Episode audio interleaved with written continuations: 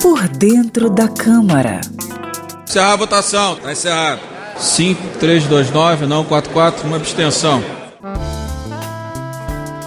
A abstenção é como se fosse um voto em branco que o deputado pode fazer. Isso normalmente acontece quando o parlamentar não quer obstruir as votações, mas não deseja demonstrar nenhum posicionamento sobre o assunto.